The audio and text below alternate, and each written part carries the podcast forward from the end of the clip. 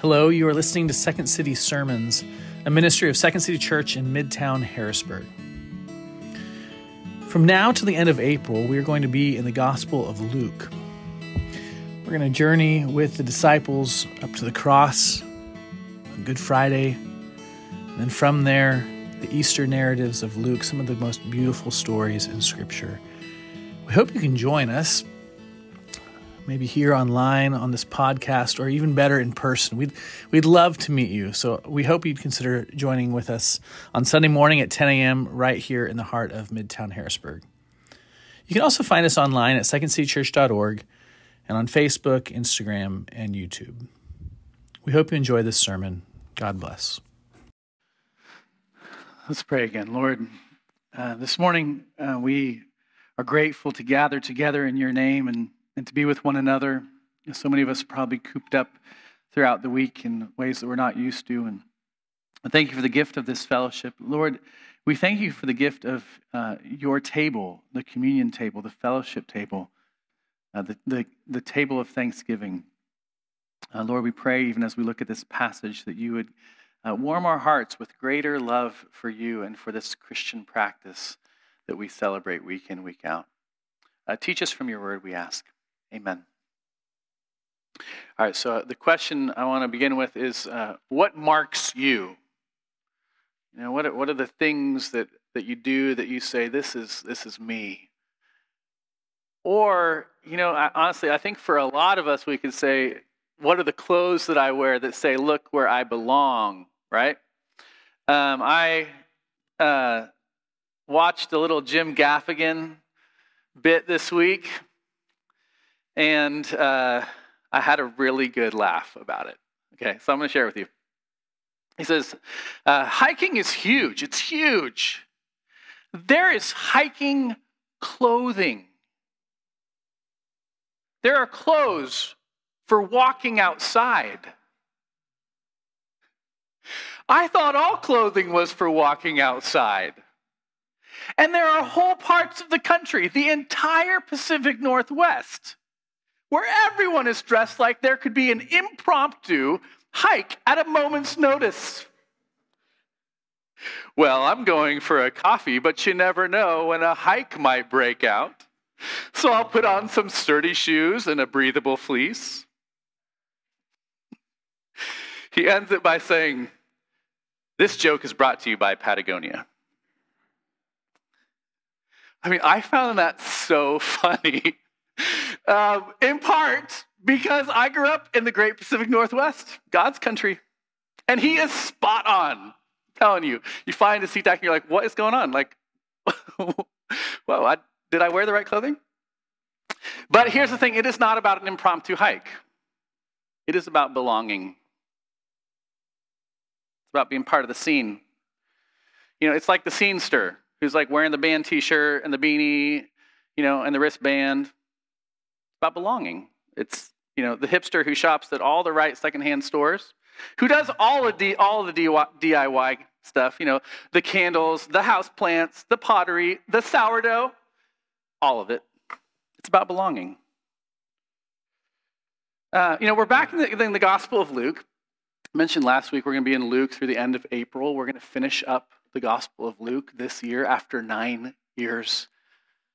If you're watching online, that is not nine consecutive years of just preaching Luke. Nine seasons that we've done every year in the Gospel of Luke. Um, the last passage we looked at last week is known as the Olivet Discourse. It's the last sort of longer teaching of Jesus. And really, in this passage, it, it, begins to shift towards the passion of our Lord, his cross, his crucifixion, and then it will move to his resurrection. But today, we have this passage where Jesus gives us the Lord's Supper. And I want us to sort of sit and say a little bit like, what is this thing that we do all the time? Because the Lord's Supper, along with baptism, are the marks of being a Christian. Um, the Eucharist, the, the meal of thanksgiving giving, and, and baptism are, are the liturgical, the practiced acts of Christian faith, of being a Christian.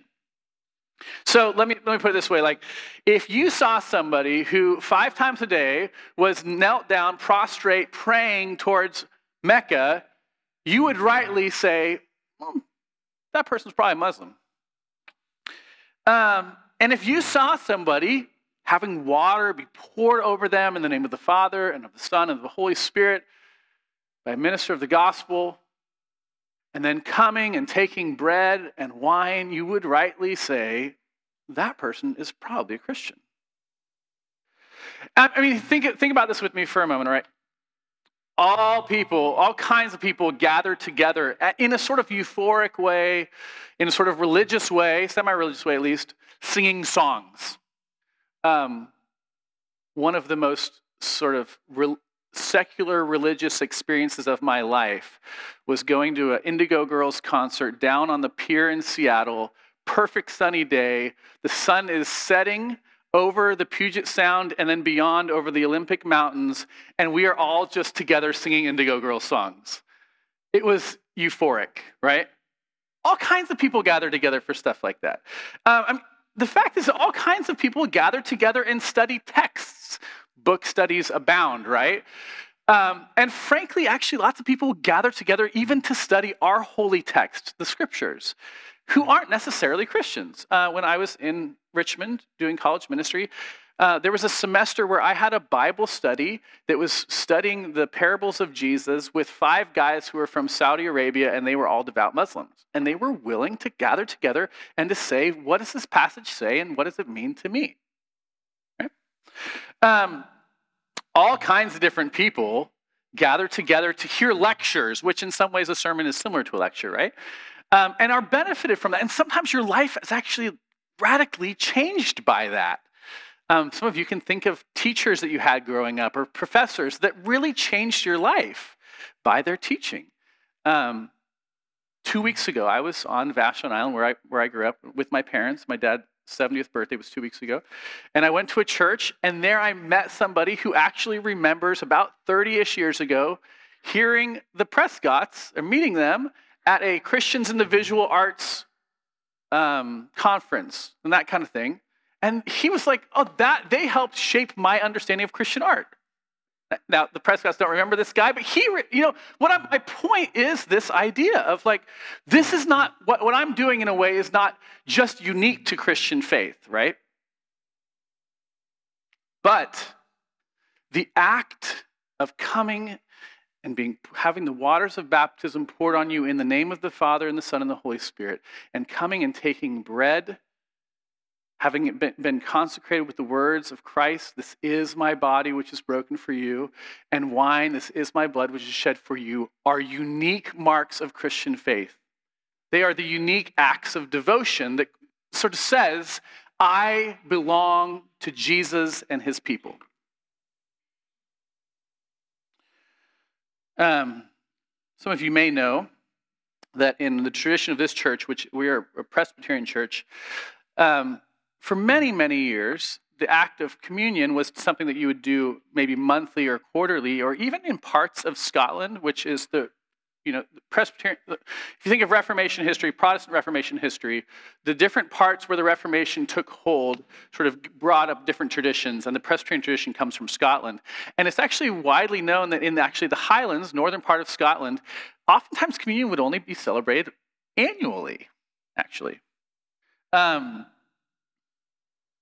for most of church history, though, whenever Christians gathered together on the Lord's Day, in most traditions, for the greatest amount of church history, when most Christians gathered together on the Lord's Day, on Sunday, which is called the Lord's Day in the New Testament, um, Christians took bread and they took wine.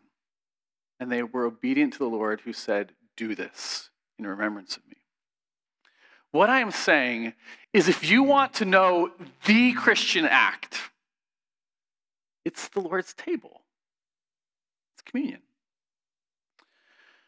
The fact is, is that the Lord's table brings together all that is right at the very heart of Christian belief. It's the heart of Christian faith. Okay, so we come to this passage in Luke, Luke chapter 22. And uh, I'll be honest that when I, when I was first start, starting to study this passage, one of the things that stood out to me is not what is there, but what isn't there. Um, let me put it this way. Uh, I wanted to know more about Judas's story. You know, I, I mean, okay, it says that you know Satan entered him, but how did he connect with the chief priests and the officers? And when was he doing that? I mean, how did the other disciples know? There's all these questions that kind of stir in your mind about that. And you don't really get them answered. Um, I wanted to know a little bit more about this man carrying this jar. You know, um, men did not carry jars of water in the ancient world. That was something that w- women did and there's this man doing it. And how is this man, if he's the one that's carrying the jar of water, because he probably was a servant, how in the world does he have a connection to a room large enough for this many people to have a big meal? You know what I mean? Like there's all these questions that like kind of pop into your mind. Some of them are just of interest. And I mean, some of them are kind of theological. Like, wait, did Jesus know in advance that that man was there? Did he set it up? Or was it just the fact that God is, you know, Jesus is God and he knew what was going on? Uh, you know, there's all these questions that could kind of stir in our minds. Um, what, here's one question I had Where's Jesus' mother? I mean, we know that Mary is at the foot of the cross. Jesus speaks to her at the foot of the cross. She's in Jerusalem, and Mary has such a huge role. How is she not at the last Passover meal with her son? No. Interestingly, absent. Here's a really big one, I think, a huge one, actually. Um, at this dinner, at, at, this Last Supper, um, we know that one of the things that Jesus did is he washed his disciples' feet, this great act of being the servant for them. And we know that he taught them a great deal about the Holy Spirit. The, some of the greatest teachings of the Holy Spirit took place at this meal. And we know that one of Jesus' greatest prayers, certainly his longest prayer that we have in the Gospels, is his high priestly prayer to the Father about uh, significantly about Christian unity of his disciples, takes place at this meal. But Luke doesn't mention any of that. All that's found in the Gospel of John. And you're like, Luke, why would you not tell us about all that rich stuff and those rich acts of service and the Spirit, all of that? Yeah, there's just a lot that's sort of astonishingly absent. Um, but what is here, what's here in this passage, is what Luke is in some ways wanting to say here sit in this. Let these be the details that you learn from, right? Let me teach you this thing. We gather a whole lot about this Christian, this core Christian practice of Holy Communion by what Luke does give us intentionally. Um, so, what I want us to do this morning, this is kind of a different kind of sermon, is I want to actually just walk through some of the details of this passage, specifically as, as it regards to the Lord's Supper. Um, and I want us to sort of ask, like, how does this teach us about the core of Christian faith. Okay?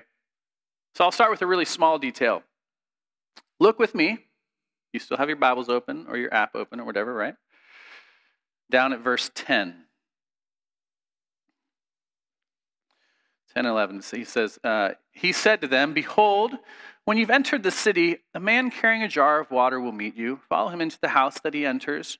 Tell the master of the house. The teacher says to you, where is the guest room where I may eat the Passover with my disciples? And he will show you a large upper room furnished. Prepare it there. Guest room, weird detail to begin with. Peter, this is, you know, a pastoral uh, uh, detail. Are you just trying to play with us here? The guest room here is this word ta kataluma. Probably not familiar with that Greek word. But if you were reading it actually in the Greek, you would have thought, well, the last time I read that word was in Luke chapter 2. There was no room for them in the inn. And that word inn is the very same word here as guest room.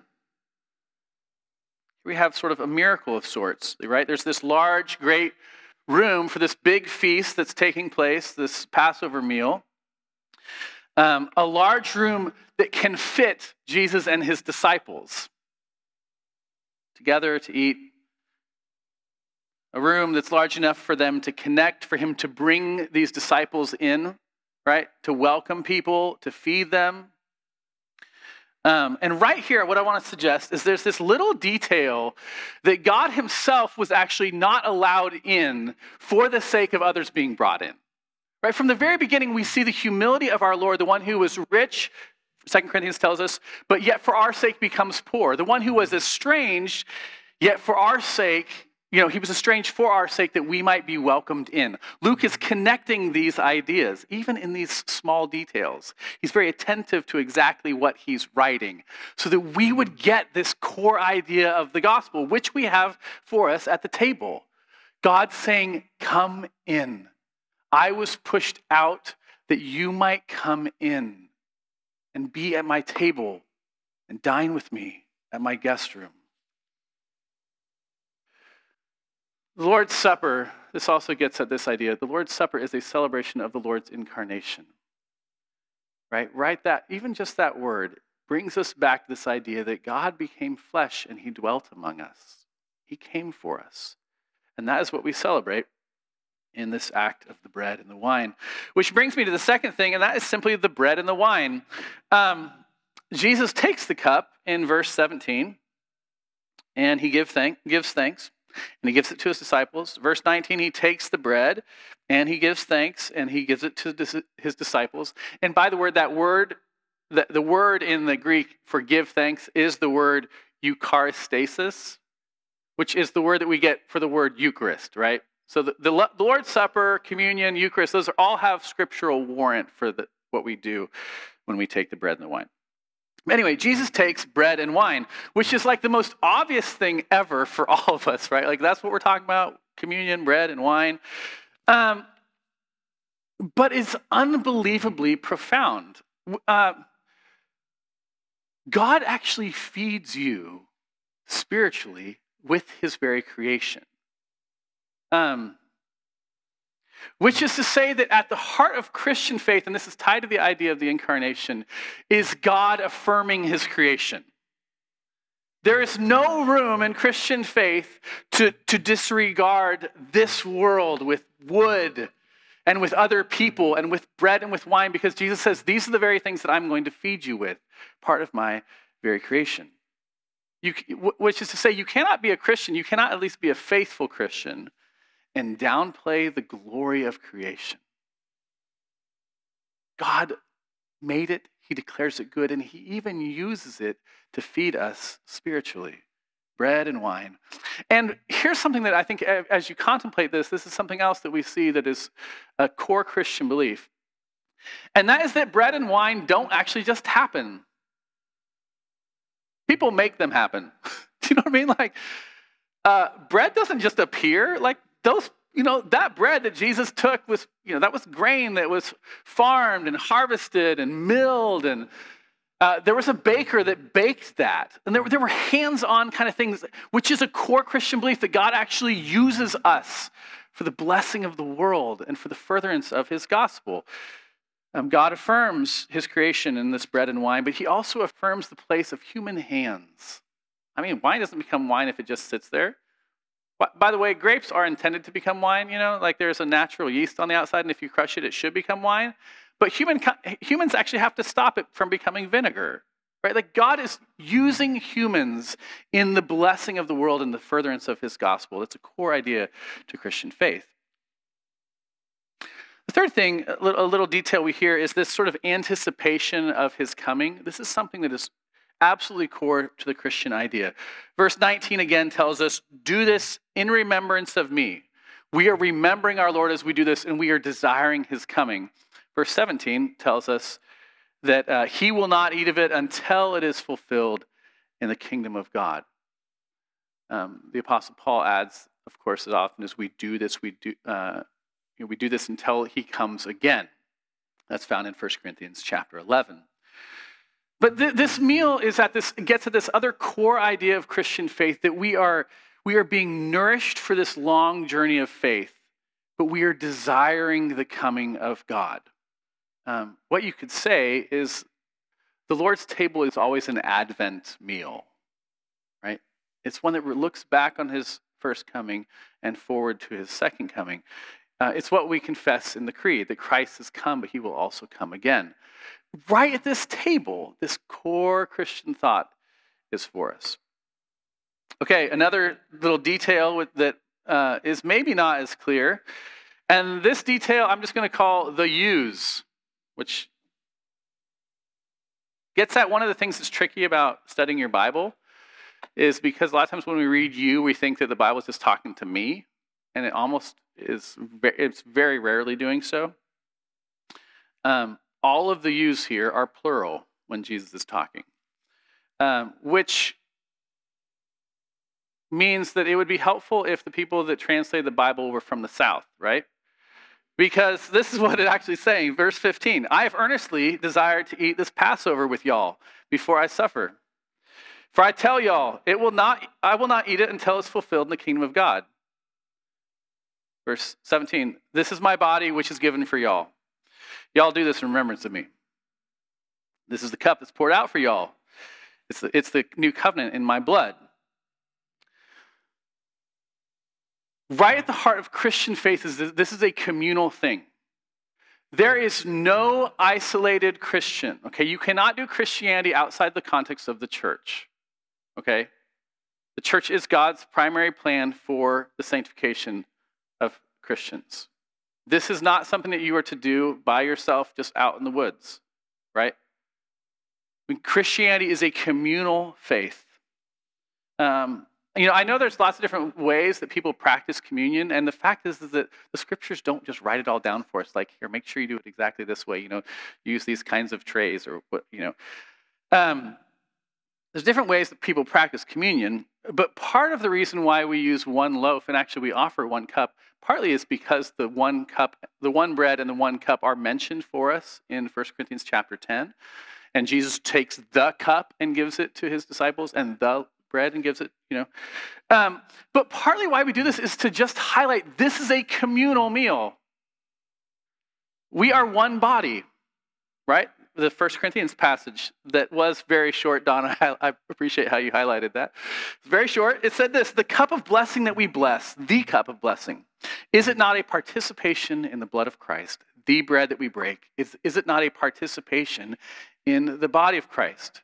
It is that the bread that we, right, that we, this is a communal thing, which is say that the, the, the, the table of our Lord gets again at this core Christian belief that we are in fellowship with God, and because we are in fellowship with God, we are in fellowship with one another. This is a communion table, table of Christian fellowship. And, the, and, and core to Christian belief is that we are in this life together as one body, bound together in the work of Jesus. I want to highlight another uh, detail here that may seem small, but I think it's significant. And uh, again, I, I, the, the words of Scripture are never to be glossed over so they don't uh, have meaning to them. This is the word do. Again, this is a pretty obvious one, just like bread and wine, but Jesus tells them, Do this in remembrance of me. Um, you may know this. The theology of what is happening in the Lord's Supper is one of the things in Christian history that has been debated time and again. And it really marks out sort of one Christian tra- tradition from another Christian tradition. In fact, uh, one of the sad parts about the Protestant Reformation is that the divide between the Reformed churches of France and Holland and England and Scotland and all of that they were divided, and Germany, part of Germany. They were divided from the Lutheran churches largely in Germany and you know, parts of northern Switzerland, um, which are modern day states that didn't even quite exist at that time. But the big divide was that Luther said, Y'all don't understand this right. Jesus said, Hoc est corpus meum. This is my body. And there was all this debate about all of that. And while I do actually think it is good and right for Christians to ponder these deep theological questions, it's also very sad that this thing that was to be the symbol of Christian fellowship actually has largely become a, Christian, a symbol of Christian division. Because it's remarkable that Jesus does not say this Think on this in remembrance of me. Argue over this in remembrance of me. Contemplate this in remembrance of me. Instead, Jesus says, Do this together. Y'all do this in remembrance of me.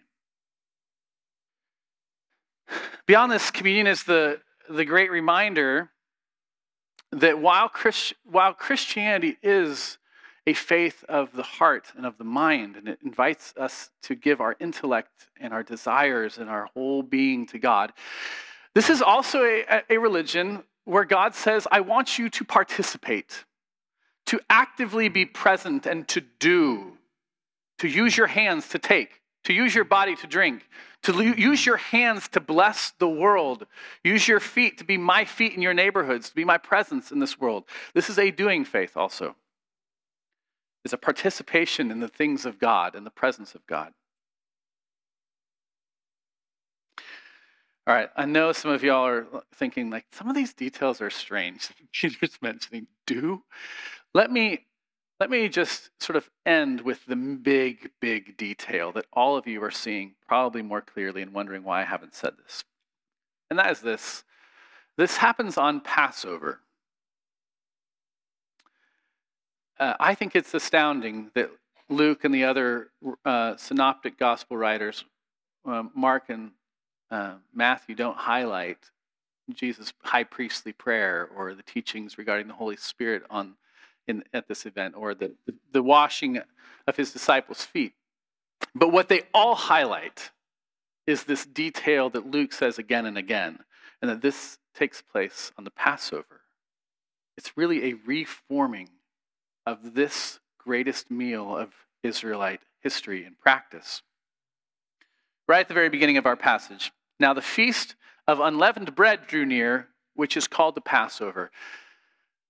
By the way, if, if you read commentaries, some of them will say, well, Luke doesn't even know what he's talking about. The Passover is not called the Feast of Unleavened Bread. Those were two distinct things. The feast took place for a week, the Passover for a day, but they were so connected that you could call one one and one the other. You know this in, in other areas of your life. Um, but he's highlighting for us right when he begins this passage this is taking place on the Passover. If you go to the next section, the next part that begins in verse 7, it says this Then came the day of unleavened bread on which the Passover lamb had to be sacrificed. And then that section actually ends for us. And they went and found it just as he had told them, and they prepared the Passover. It's just, it's saying it again and again. Do you know when this is happening? Do you know what's going on? And then the next section, this is how the next section begins, verse 14. And, and when the hour came, he reclined at table, and the apostles with him. And he said to them, I've earnestly desired to eat this Passover with you before I suffer. Uh, Luke is sort of shouting this for us, right? Don't let this get lost on you. It's the Passover. What he's saying is, this is the new Passover meal. This is the meal of your salvation. And now, if the Passover for you is something you're like, I don't even, what are you talking about? The Passover was the meal that Jews were supposed to do in remembrance of this great thing that God saved them from slavery in Egypt and brought them to himself. It is the meal that said, I'm an Israelite. I mean, you know, if, if we got into the, some of the details of Exodus chapter 12, you'd, you'd see that the, this meal, you can't just, nobody can just do this, you know, uh, if they want to. They actually have to, in the Old Testament, if you were male, you would have to be circumcised before coming to that table, which is why we say actually you have to be baptized before coming to the Lord's Supper, um, among other reasons. But this was the defining meal of the people of God in the Old Testament. It was the meal that said, This is what God does for us. He saves us in our, in our state where we couldn't do anything. You know, we were bound in sin and slavery, and yet God brought us out in His grace. What was to take place, we heard some of it uh, when Don read for us. Um, they were to take a spotless lamb a lamb with no blemishes. Nothing found that was wrong with this lamb. And they were to kill it, and they were to put the blood on the two posts and over the door to their house. And then the, the, the angel of the Lord came. And if that blood was over your door, you did not die, but you were saved. And which is to say that even in that history of God's people in that story, they were, they were to believe, you know what, I actually, my sin does deserve death, but only because of the work of God. Only because something else has died in my place do I have salvation and freedom and new life. And Jesus is saying, this long practice, this long belief in what took place in the Passover is now totally reworked around me because it's not a lamb that is slain, it is my body which is broken, my blood which is shed. If you want one thing to define you from now on, it is me. It's not that old story, it is my story that defines you. Jesus is saying there's now a new meal because there's even a greater salvation. There's a greater freedom from slavery. I'm the one who's broken. I'm the one who's shed. I'm the perfect, spotless lamb who takes away the sins of the world. So, what we do when we come together, right, when we celebrate this meal, we are saying, This is what defines me. This is who I am. What we celebrate here are these truths that are at the heart of Christian, uh, Christianity that you know, while our sin is great, God's grace is so much greater. That while we were once slaves, we've been brought near. While we were once estranged, we've been brought into this new guest house, right? This new guest room, this inn. Here we celebrate that, that God uses this world for the blessing of our salvation, that He invites us into the community of faith. All of these things are contained right at this table that, are, that make up the heart of our Christian faith. This act that we do every week, this remembrance of Christ's broken body and shed blood, is the Christian act. So, what did I say at the beginning was the point of wearing Patagonia fleece? Right? Belonging. You know, look what community I exist within. In doing this in remembrance of Jesus, in coming to this table week in, week out, we're saying, I belong to Jesus. I have been forgiven. Because Christ died, I live. I belong to the body of Christ. We're singing, saying, I belong to this, to this God who gives of himself to this God who welcomes me and uses this world, this God who took on flesh, this God who invites me into his family. We're confessing that it's not because of anything we do, but only because of the death of Christ that we are free. That is what you're confessing. Each week, when you get out of your pew and you come forward, which, by the way, part of the reason why we do that is because Jesus does say do, and our temptation is just to say, I just need to think. Um, but you need to act. But this is what we are doing each week. We are saying, I belong to the people that confess that God died for me. That's the Christian message. Jesus died for you when you were far off, when you were a slave to sin and he gives you freedom because his blood was shed and his body was broken. That is what it means to be a Christian. We pray for us. Lord, we thank you for this act that we do week in and week out that affirms the, the beauty and the goodness of your creation and human hands and human agency and your great grace. God, I pray that we would be in awe of this ritual act that we do in remembrance of you. And that you would feed us spiritually in this act of faithfulness for the long journey as we wait for your return. God, we bless you this morning. We thank you that you are with us, you are among us. We pray that you would feed us even now, soon as we come to this table, as you have fed us through your word. Thank you for listening to Second City Sermons podcast. We hope this sermon has encouraged you to worship God and to celebrate the gospel of Jesus. Please consider subscribing to this podcast and joining us in person each Sunday at 10 a.m. You can find us online at secondcitychurch.org and on Instagram, Facebook, and YouTube. Thanks again for listening. God bless.